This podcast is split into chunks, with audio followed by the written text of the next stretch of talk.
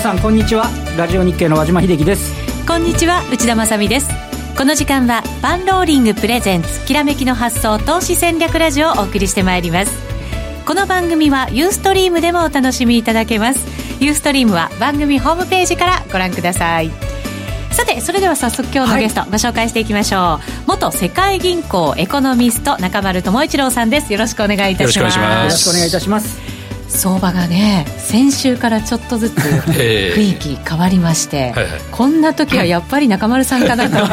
と。そうですか。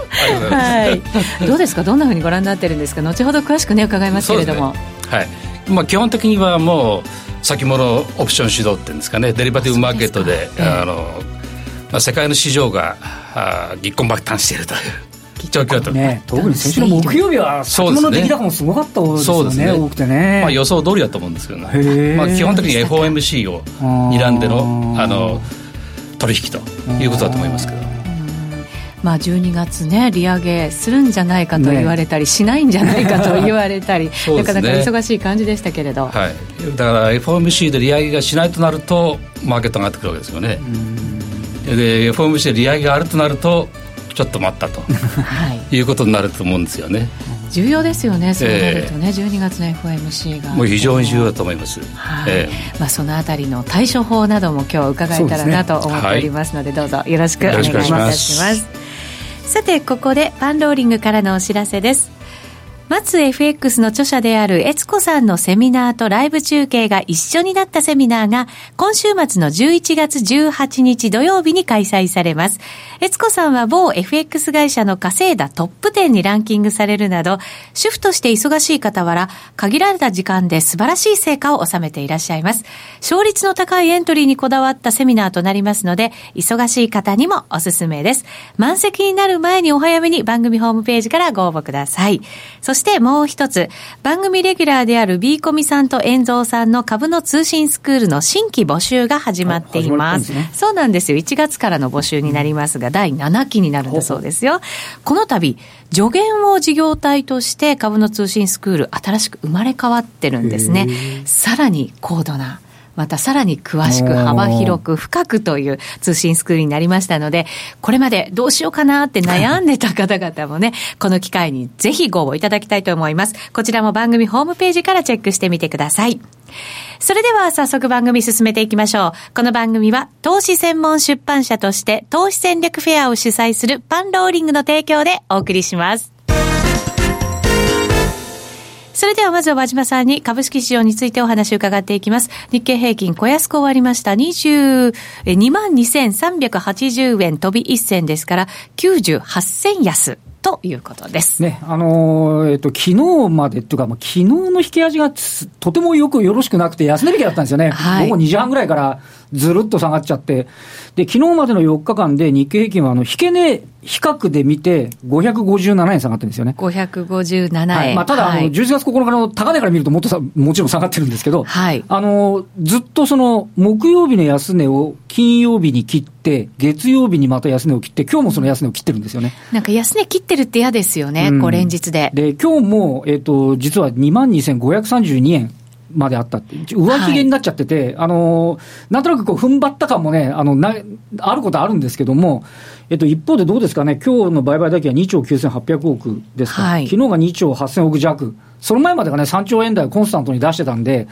少し推進力がね、やっぱりもうあのあのこう足んなくなってるっていうのと、うん一方で、あのどうですかね、今日の引け値ベースだと、これで大体 PR は14.8倍ぐらいだと思うんですけど、14.8ですか、はい、あの少しあのバリエーション上は、あの買いに入ってもいいかなぐらいのレベル感にはあると、はい、逆にあの5日線が下向いちゃったり、あの、一目金衡表のね、転換線下回ったり、あの、ボリンジャーバンドのプラスシグマ下回ったりっていうテクニカル的にはね、ややちょっと調整含みのシグナルが発せられ続けてはいるっていうね、はい、ファンダメンタルとテクニカルでちょっと微妙なね、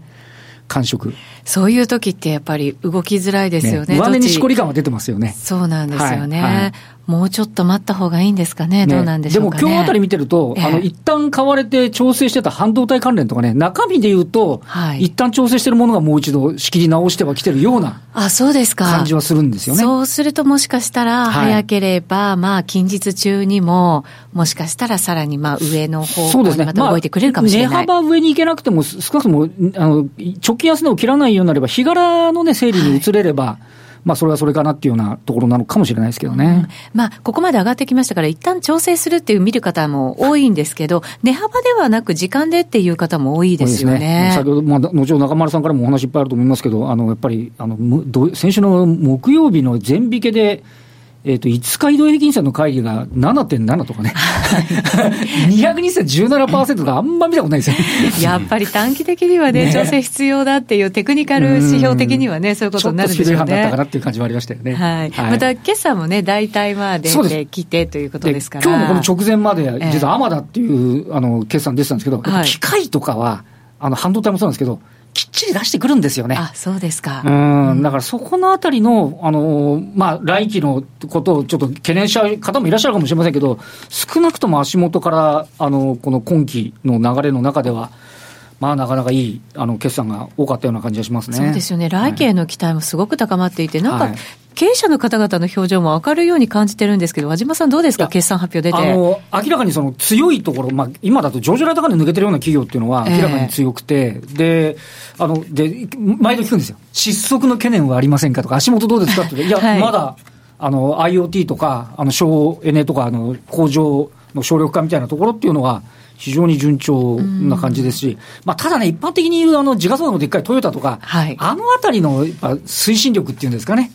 あのー、少しやっぱり外部環境いろいろあったり。自動車ちょっときつそうですね。そうなんですよね。だから、そのあたりの時価総額、あと金融とかね。えー、このあたりが時価総額でっかいところなんで、この塊が上がってこないとっていうふうに感じもないことはないですかね。はい、そうですね。業績いいところ、個別でしっかり物色されてくるようになると、またちょっと違う雰囲気に、ね、なりそうですよね。だから乗れた人と乗れない人の差がやたらできちゃうっていうね、感じの相場だった感じもありますよね。そうですね。ここから乗れるような感じになってくるといいんです、ね、いいですよね。はい。はい、それではこの後、ゲストコーナーお送りします。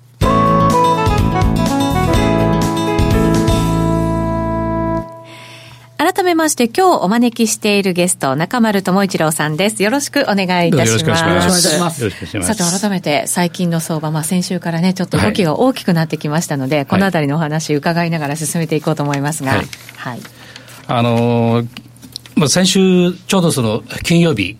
えー、マンスリーオプションのですね、SQB だったんですけども、はいはいはい、その前日にあの大波乱があったということなんですけれども。なんかあの、11月ってそんなに SQ 注目されてないような感じでしたけど、そ、ねえー、その前の日にね、結構波乱があったんで、そうですね。びっくりさせられた方多かったと思いますけど。ね、オプションとか玉が出た出てましたよね、なんかね。そうですね。びっくりしました。見ててびっくりするような、なんかね、ありましたよね。まあ、そこであの、なんていうんですかね、あの、大阪取引所で、あの、ちょうどオプションの S q の時にですね、はい、えー、セミナーをやってきたんですけども。タイミングすごいですね。まあ、日経225オプションの買いの魅力と威力ということで、はい、まあ、こういう時にこそ、まあ、面白いという。あつまり、その、ここにもありますようにですね、まあ、アルキメデスが言った言葉なんですけど、私に手こを与えよ、さらば地球を動かしてみせようっていうのが、これはオプションの、あの、極意なんです ね。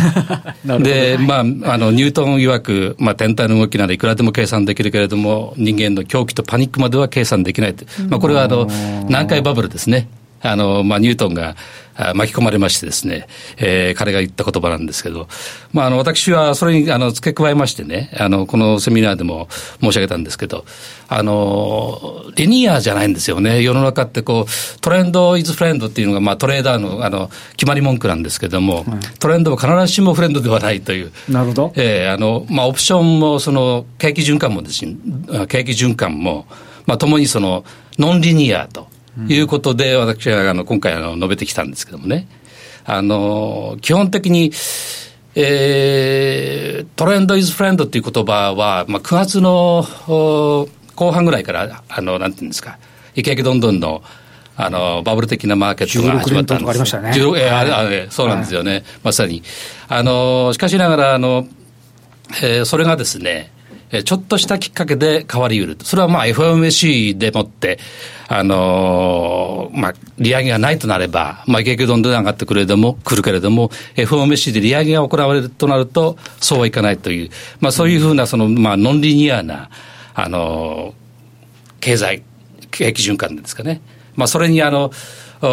利用してですね、儲けるためには、まあ、オプションが一番だということなんです。で、最近のそのマーケット、まあ、現代マーケットっていうのは、まあ、ご案内の通り、あの、まあ、グローバル化、特にアメリカ市場との連動があの進んでおりまして、まあ、インデックス中心にその回ってると。はい、まあ、ご案内のように日経225、それからトピックス、ETF が交流しているということで、えー、特にその現物株取引ではなくてですね、先物とデリバ、オプションのそのデリバティブ取引がですね、えー、日本のマーケットを牛耳っていると。いうことだと思うんです。ですから、まあ短期ではですね、そういうヘッジファンドのその流れ、えー、取引の流れにその、えー、個人の投資家も乗っかっていかないと、とんでもないやけどをしてしまう可能性もあると。いや逆に言うと、大儲けもできる可能性があるということで、まあ日本やグローバル市場を圧倒しているのはヘッジファンドであると。短期ではね。長期的にはもう年金基金とか、さまざまございますけれども、はい、その中で、まあ、私のあの最近の、えー、投資法というのは、日本株では従ってですね、えー、空中戦は避けようと。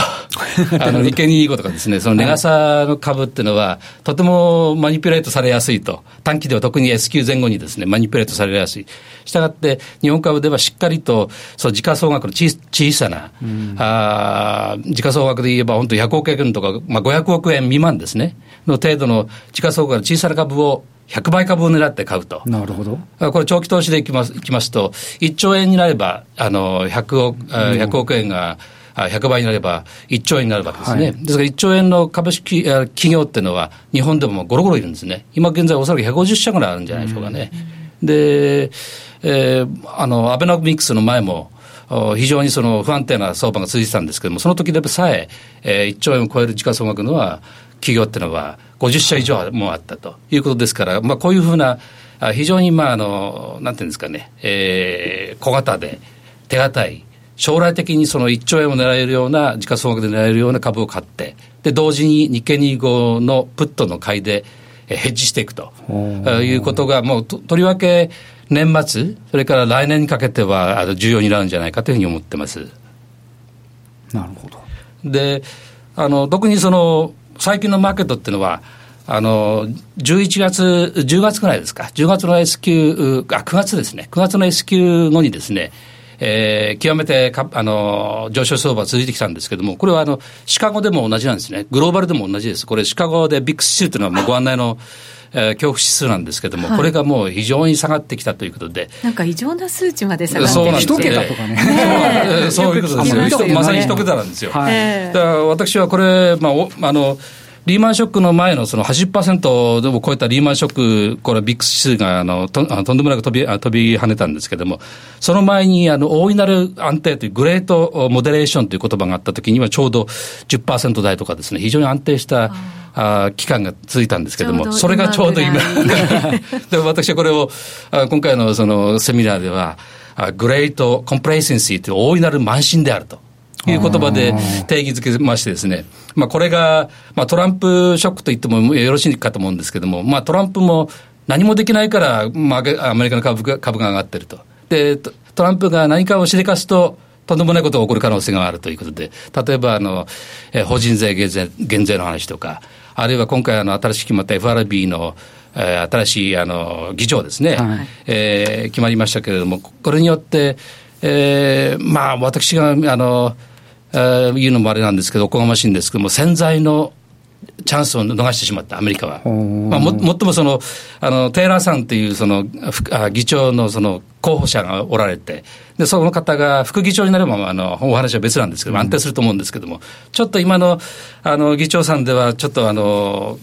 経験が浅いっていうんですかね、危機の経験がないんですよ。はい、国際的な金融危機には全く経験がないということで、私はあのちょっと危惧してます。それはじゃあ、もし何かが起こったときに、対応力がないっていうこと、はいそういうことですね。はい、そういうことです。はい。あの、例えばですね、まあ、あの、株価上昇が止まらなかったっていうのは先週までの話で、これはこのチャートでもご案内、あの見て取れるところなんですけどもね。はい、あの株式市場は必ずしもその効率的じゃなくて、フェアバレーではないんだということで、あの結構その、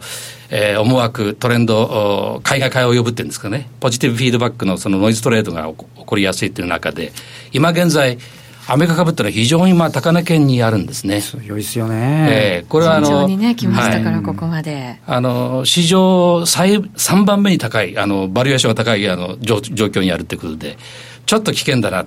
あのまあ、あの長期金利が非常に定員にあるので、これ、安定しているように見えるんですけれども、まあ、これが一旦崩れるとどうなるかわからないということで、あの IT バブルの時には、まあ、2000年になってるんですけれども、はい、これがシーラー P は、あもうあの45倍ぐらい程度ありました。で、2番目のそのバリュエーション高い時っていうのは大恐慌時、1929年ですけれども、これも30倍を超えてると。で、今現在31倍を超えてきたということですから。これ、ブラックマンデーよりも今の方が高いってことですか？そうです。ブラックマンデーはね、あの、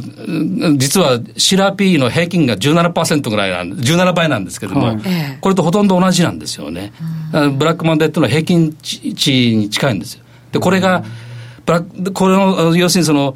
17倍程度でもっても、バリュエーションの程度でもってもブラックマンデーが起こったと。で、それはなぜなのか。で、それは起こり、今後起こり得るのかどうかって話が、あの、中心にですね、今回、あの、まあ、時間を、はあの、あの、限りあるかと思いますけれども、はい、できるだけお話したいというふうに思ってます。はい。で、あの、ベア相場っていうのが、定義がありましてね、まあ、クラッシュが起こる可能性があるのではないかって話なんですけども、実はあの、シラ教授そのものが9月の21日なんですけれども、あの、これ何でしたっけプロジェクトシンジケートですかというあの、英語の、あの、シラ、あえっと、あれですね、えっと、ソロスです。ソロスさんがあの、立ち上げたサイトがあるんですけれども、そこに投稿しましてね、えー、9月21日にアメリカ株はベア相場入りするかっていう話の、えー、記事を書いたんですよ、9月21日。ところがその後 ずずずっと。ずっと株価上がってしまったんですけど、はい、で彼のその白あの白さんのですねベア相場入りという定義なんですけれども、まあ、これはあの通常のあのベア相場入りの定義と同じだと思うんですけど、直近高値からまあ20%超の急落することが、ね、はい、はい、これはベア相場入りっていうのをやってるんです。はい、まああのえー、このこの図を見ていただくと分かるんですけど2つの形と3つの政策対応があるということで、まあ、ブラックマンド的なあの一時的なショックで終わる。まあ、ブラックマンデーの時にはもう一週間ぐらいで立ち直ったんですね。あの、過剰、あの、流動性を供給しまして、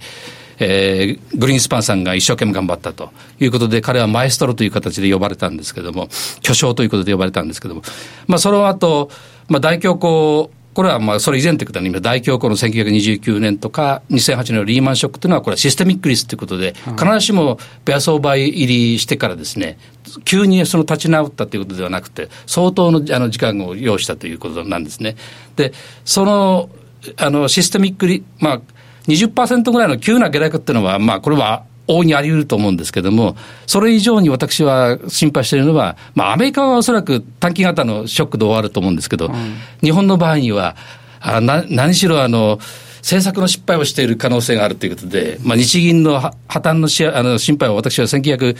あ2017年、今年中にあるということが、で、つれずれ言ってきたんですけども、あと2か月ぐらいしかなくなっちゃうんですけどね。はい、まあ、今年度中ぐらいには、2017年中にはありそうだと。で、それ話をありましてですね、結構、まあ、心配してます。というのは、その、マーケットそのものがそのあのコレクションするような、20%下落するようなし、マーケットの失敗であればいいんですけどもね、それはまあ流動性供給でも立ち直れるんですけども、国内金融政策という政府が失敗、政策の失敗がある場合には、なかなかそうはいかない。立ち直れない。90年以降の日本がまさにそうですよね。そうです政治的も立ち直れないですよね。はい、ようやく立ち直ってきたように見えるのに、またダメになっちゃうんですか、そうすると。そうなんですね。だから政治的に、まあ、日もさっちもいかなくなってしまうんですから、はい、そういうことが、ですから、あの私は今回あの、1%の金利上昇でもって、日銀は40兆円のあの債務超過になる。2%になると80兆円にもなるというふうに言ってるんです。けどこれはあの後でもしお時間があれば根拠をご示ししたいと思うんですけれども、はい、そのぐらいにあの、えー、相当厳しい状況になると、1兆円でも、あの、なんていうんですか、資本注入っていうのは難しかった。日本の経営からしますとですね、とてもじゃないけど政治的にあの難しいということで、まあ、立ち直るにまあ5年とか10年またかかるかもしれないという、あの国内金融政策の失敗、それからあの日本とそのヨーロッパと、それからあのアメリカですね、金融政策が、あの方向性がこう違ってきてるんですね。ということで、国際的なその政策協調の失敗も起こる可能性もあるということで、はい、えー、結構シビアじゃないのかという話なんですね。うん、で、あの、まあ、この辺はまあ皆さんトレーダーの方が一番ご案内ですので、簡単にはしょりますけど、日本株は持続的に上昇できるかという話なんですけれども、過去30年間を見ると、必ずしもそうではなかったと。今現在はよくいいかもしれないけど、過去は長期的に不振を続けてきた。で、その基本的な理由としては、やっぱりファンダメンタルがだめだと。あでアメリカは4あの5%ぐらいの名目 GDP 成長してて、えー、ニューヨークダウが 7.7%, 7以上のあの成長を遂げてきた株価成長率ですね、はい。えー、長期的に遂げてきた、これに対して日本の名目 GDP は、実は明日の朝あ発表されるんですね、すね。直近ので発表されるんですけども、注目されてますよね、えー、私は弱いんじゃないかな、あの要するに個人消費が。あの、さやないもんですから、輸出は大丈夫だと思いますけど、輸出設備投資はおそらく大丈夫かと思いますけれども、えー、個人消費はかなり厳しいということで、まあ、おそらく、まあ、あの、名目 GDP で1%を超えれば、年率でね、えー、御の字ではな、じゃないかな。ですから、まあ、足元では、景気は悪くはないことは事実ですけれども、うん、まだまだ長期停滞が続いていると。で、過去20年間に限って言うと、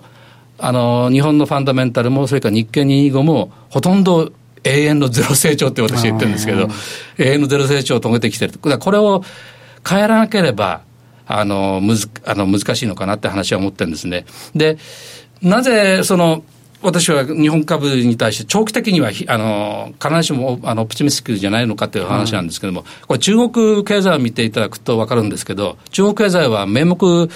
2%物価目標政策っていうのを取ってないんですよね。中国っていうのは、あの6%の実質 GDP 成長政策、はい、で、財政政策を中心にですね、あの、あの、やってるということです。それからドルに対して、あの、為替相場はドル固定です。基本的にね。事実上のドル固定相場制でやってるということで、日本はそれに対して2%のピュアなあるいは単純なって言ってもいいと思うんですけど、物価目標政策で変動相場制を取ってると、はい、でこれを取ってるのはヨーロッパ以外にないと、アメリカはじゃあ、どうしてるのって話なんですけど、アメリカは柔軟なフレキシブル2%インフレーションターゲットって言ってるんですね。ですからこれはご案内のようにデュアルマンデートといって、片方は2%のインフレ目標、片方は最大雇用の達成ということですから、はい、これを組み合わせると、大体5%ぐらいの名目 GDP の目標政策を取ってるんですね。ですから、アメリカはあの2%物価目標じゃないんですよ。柔軟なフレキシブル、あのインフレーションターゲットって言ってる。だからこれを日本もね、あの採用するんであれば、あ私はだから、あの4万円、日経平均4万円っていうのは十分に2025年にその超えることが簡単にできると。で、えー、そのためには、これ、バーナキさんも日銀でそのあの喋ってるんですけどね、はあ、あの私は悪かった、懺悔しますって、日本あの日銀政策にあまりに厳しかった、でそれに対して私はあのちょっと謝ってた、ここで謝りたい、で今後は日銀さんも日本経済の現状に合わせて、金融政策じゃなくて財政政策が大事ですよって話をしてるんです。で私は今回はそのあの総選挙の時もあの非常にあの関心を持って見てたんですけども、減税政策を言った政党っていうのは、皆無なんですね。減税政策でもってやる。だから、これをあの見ると、やっぱり4%名目 GDP 成長目標、含む減税政策でもって、日経平均4万円を達成するというのは、これは可能なんですよ。理論的には可能なんだけれども、じゃあ実際全くできないと。で、2%のインフレ目標政策をとあのこのまま取り続けるんであれば、まあ、永遠のゼロ成長でもって、まあ、せいぜい日経平均2万4000円がせいぜいかな。で、あの、水曜日、先週の水曜日に、あの、日経長官かなんかに、あ日経長官にですね、えこのバブルの、あ今自体の時点のですね、えこのバフェット指数ですね、はい、えー、東証時価総額と名目 GDP の比率、これをさあの示したその日経長官がございまして、非常に僕、注目してみたんですけど、125%なんですね、今現在。これ100私、この数字は116%なんですけども、あの日経長官によりますと125%。で、これがだから、あのー、平成バブルの144%にに向かうとなると、あと15%上昇することができるということですので、えー、2万6000ぐらいまではいきそうだなと。いけるかもね。うん、要するにバブルがこのまま続けばね、2万6000円。ただ、長期的にはやっぱり難しい。政策があまりにも悪すぎるということで、えー、まあ今回あの、えー、もう、あの、残念ながらですね、まあ債務超過をか、あの、というその次元爆弾を抱える、でしかもその玉切れの日銀で、もうだ、玉が切れてるわけですよね。その、何かショックがあった場合には何もできない日銀ですんで、んあと財政政策しかないですよね。はい、あのそういう状況で、それで日米欧でインフレと金利上昇の懸念が起これば、日経平均、私はブラックマンデー並みの20%を一日で急落するってことはありえるよ。でしかも日本経済はそのシステミックリスクっていうのね、はい、まあ繰り返しになりますけど、日銀のその債務超過と、それからそれに伴う銀行セクターの、あの金融セクター全体のシステミックリスクが起こりうるので、はい、アメリカよりも私は注意すべきだというのが、あの、あれなんですね。ショックが起きるとなかなか立ち直れないと。はい。はい。まあ、したがって、まあ、あの、まあ、先ほど、ぜあの、なんていうんですか、あの、冒頭でのその繰り返しになってしまうんですけれども、日本株なであれば、はい、あのちょあの空中戦を避けて、はい、できるだけ小型株であのあのなんですか大嵐に巻き込まれないようにですね、はい、長期投資であの100億円で買って1兆円で1兆円まで伸ばすという100倍株を狙うと。で相場急落は私は来年はもっと厳しくなるんじゃないかと思ってるんですけど、あのというのは10年パターンっていうんですかね、はい、10年おきにあの変動相場成果ではあの大きなショック起こってるんですよね。あのそのその辺も、まあ、お時間があればどのほどのことがあれなんですけどもあのお話ししたいと思うんですけどもそういう中ではやっぱりプあのプットを買うと、うん、で 10, 10年前リーマンショックでその前は日本だと金融危機ですもんねそうですね、はい、そういうことですそういうことですはい、はいですから10年ごとに起きるんですよね。10年おきの、まあ、多年層というバブルが生まれやすいということで、あの、まあ、緩和バブルがやばいというのが、まあ、続いてる。まあ、これは私の、まあ、過去2年間ぐらい追いかけてきたテーマでもあるんですけど、緩和バブルが。出されてらっしゃいましたね。えーうん、あの、いよいよやばくなってきてるという話なんですけどもね。はい。それがもしかしたら、その弾けるのが間近に。あのありありえますね、はい、迫ってるんじゃないかということですね、はい、このあたりのところはユーストリームでもお話、はい、はい、伺っていこうかなと思います。そうですね。そろそろお時間が近づいて きました。はい、はい、えー、ここでパンローリングからのお知らせです。えー、本日中丸さんにご出演いただきまして、オプション売買の魅力にもこの後迫っていきたいというふうに思っておりますが、中丸さんの著書である日経225ウィークリーオプション取引入門が好評発売中ということで、はい今日もお持ちいただいてます、ユーストリームご覧の方は、ね、はい、今中丸さんお持ちの水色の綺麗な本なんですが、えー、上昇相場どこで下落するかわかりません。書籍を読んでリスクに備える投資を研究してみてはいかがでしょうか。また、パンローリングからも225オプション、ディレクトツールキットが発売されました。こちらはリアルタイムから過去のオプション取引におけるリスクマネジメントを評価することができるということでございます。ポジションの損益図やスマイルカーブ、リスク指標の計算までしてくれる他にはないツールとなっています、うん、今なら無料でオプションの基礎から戦略まで無料で学べる動画もご用意していますので番組ホームページからご確認いただきたいと思います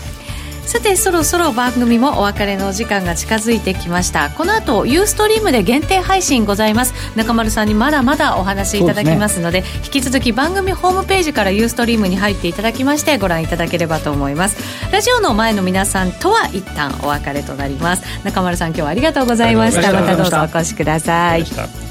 それでは皆さんまた来週ですこの番組は投資専門出版社として投資戦略フェアを主催するパンローリングの提供でお送りしました。